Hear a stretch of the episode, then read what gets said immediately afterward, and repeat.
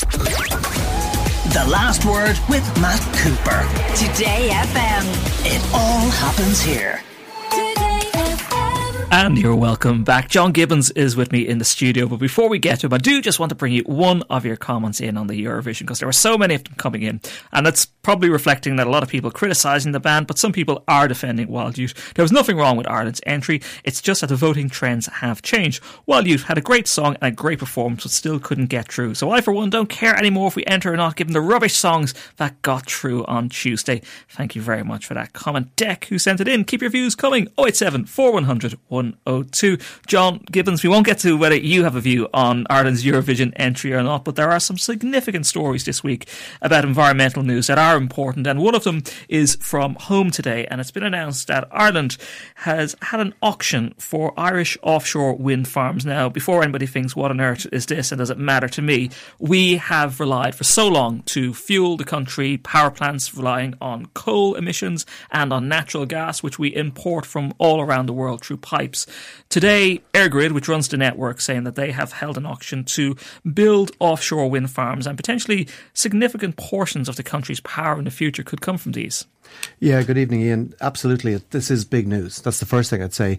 Um, it's the first offshore um, licensing round in over 20 years. We, we built out a small farm on the Arklow Bank back in the early 2000s. The old Airtricity one that yeah, O'Connor built. And, and nothing since, which is really pretty strange. And as we know, uh, onshore wind, uh, uh, it has had some success, but it's also controversial for all kinds of reasons. Because people object to it when they shouldn't. That's right. And also they can be built in the wrong places, like, for example, on cutaway bogs. Really bad idea. So offshore wind for Ireland is undoubtedly where we need to be going. And the government has set a target uh, for 2030 of getting seven gigawatts onto the network seven additional gigawatts of offshore wind. Now, to translate that into, into, I suppose, plain speak, a gigawatt of energy is about the equivalent of our largest coal-fired power station, Moneypoint, is just under a gigawatt. So seven gigawatts is a lot.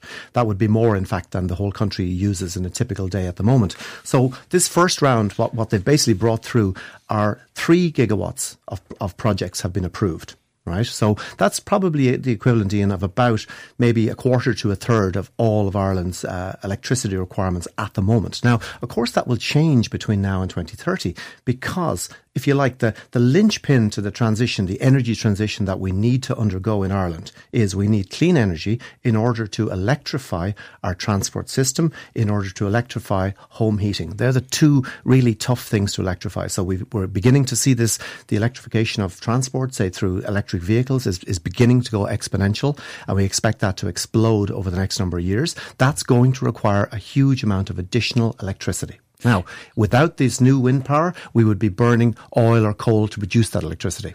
John, this is a very good day, very good day for the government for this, and a very good day for the companies, the multiple international companies that will build this. But nothing has happened yet. And I remember, John, reporting on plenty of companies who have said, we are going to bring renewable power to Ireland, sustainable energy, and they all then pull out because they can't make money out of it.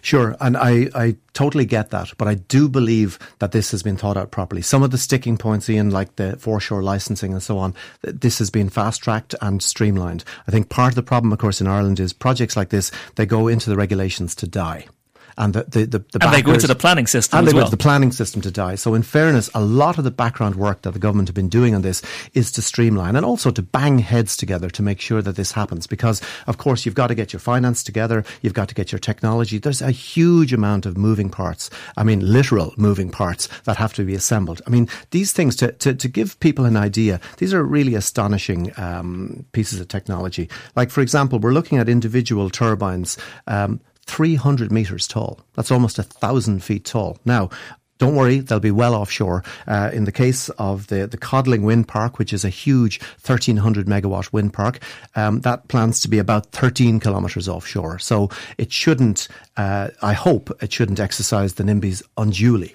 But I do think we've got to, this is the golden opportunity. It's been talked about for years. This is the chance we have to actually revolutionize our energy system. And the key thing, Ian, at the moment, you, you said in your intro, we're one of the most fossil fuel dependent countries in the world. We import about six and a half billion euros worth of fossil fuels. That means money leaving the country. It also means lots of pollution.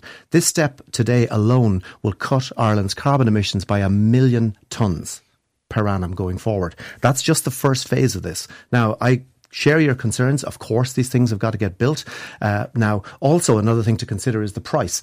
Um, the the wholesale price that's being guaranteed to the uh, developers here is 86 uh, euros a megawatt hour. They had set a kind of a ceiling of 150 that people were a bit alarmed about. It's come in at 86. Now, if you get out your calculator, that works out, Ian, at a net price uh, at, at a wholesale level of 8.6 cents per kilowatt hour. Now, how does that compare? How does that compare? If I have a look at my bill as I did before I came out today, my average uh, retail uh, price that I'm paying through electricity is about 42, 43 cents. So there's a huge amount of saving built in there. We can get electricity prices down in Ireland. So don't mind the begrudgers. Renewable energy means cheaper electricity for home consumers. That's really the ding dong message here. Yeah, I'm the one getting criticised on text for my comments about NIMBYism there. Uh, John, you know, I pointed out at the start there, this is the government announcing this today with an auction.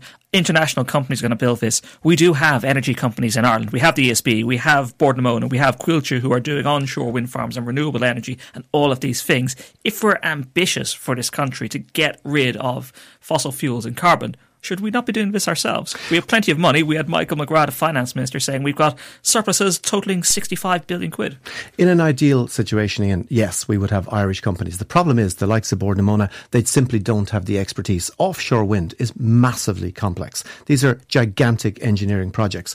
Other companies, the likes of Statkraft and so on, they have the jump on us. They've already been building these things in the North Sea. And if you can successfully build and deploy wind turbines in the North Sea, you can sure as heck do it off the east coast of Ireland. So I think it's probably in an ideal world we would wait and do it ourselves, but that would mean waiting maybe another 10 or 15 years. And I think we need to move on this. So at the moment, this is clearly, we're, we're bringing in uh, external uh, companies to do it. I think that's fine. It is locking in lower energy prices and predictable energy prices. I think that's really important, Ian. We've seen how the country was turned upside down because of the Ukraine war.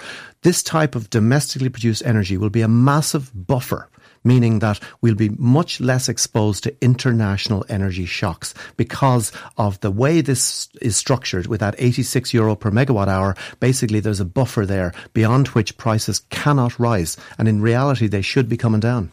Let's move on to something that's happening much closer to home here in Tallaght and Dublin. There are some groups looking to do wind energy themselves.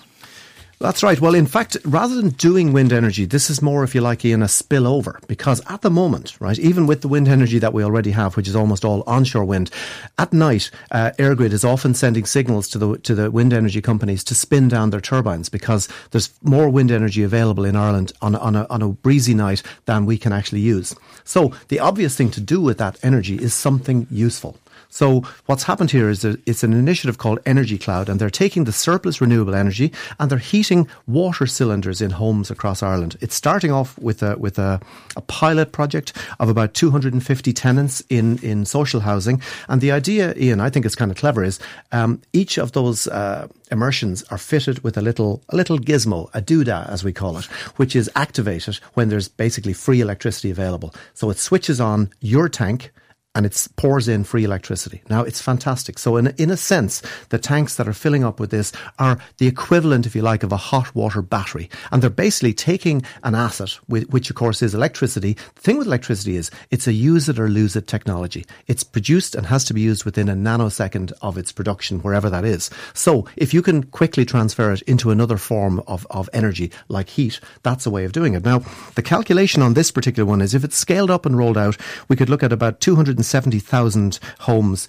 getting this type of service. They reckon that that's about, at the moment, about 200,000 euros of electricity per night that is being wasted. Anytime there's, there, there's any kind of a breeze in the evening, that's how much has been wasted. Now, I was thinking about this as well, Ian, and, you know, why should we stop there? The, I mean, we're, we're now adding thousands of electric cars to the grid. Now, those electric cars are also, if you like, a virtual battery. If you've got, say, 10, 20, 100,000 electric cars, why shouldn't we consider them as a virtual power station where the individual car owner can enter a contract to sell back to the state a maybe 20, 30, 50 kilowatts of energy when there's a peak and then buy it back and use that as a virtual battery. The technology, by the way, in case this sounds like science fiction, Ian, the technology for this exists. We just need to, again, knock some heads. I have a very brief amount of time left, but we're going to be speaking in the next half hour about whether Dublin Airport needs a new terminal to deal with all the passengers that'll be coming here over the next few years. Great idea, isn't it?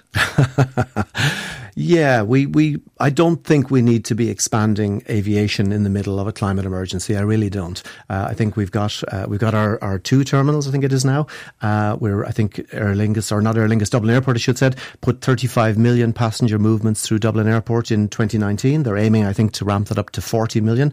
Uh, just to remind people, there's five million people on our little island. Uh, so 40 million passenger movements through one of our airports. We really need to catch ourselves on a little bit here, Ian. There's there's there's bigger things to consider including the fact that 80% of the world's population have never set foot in an aircraft, will never set foot in an aircraft, and we need to maybe uh, be a little more uh, careful and judicious in how we use the, the very limited available uh, atmospheric space. And uh, endless flying is not a cure. John Gibbons, you and I can discuss aviation and travel another time, but thank you very much for coming in this evening. The last word with Matt Cooper. Weekdays from 4.30. Today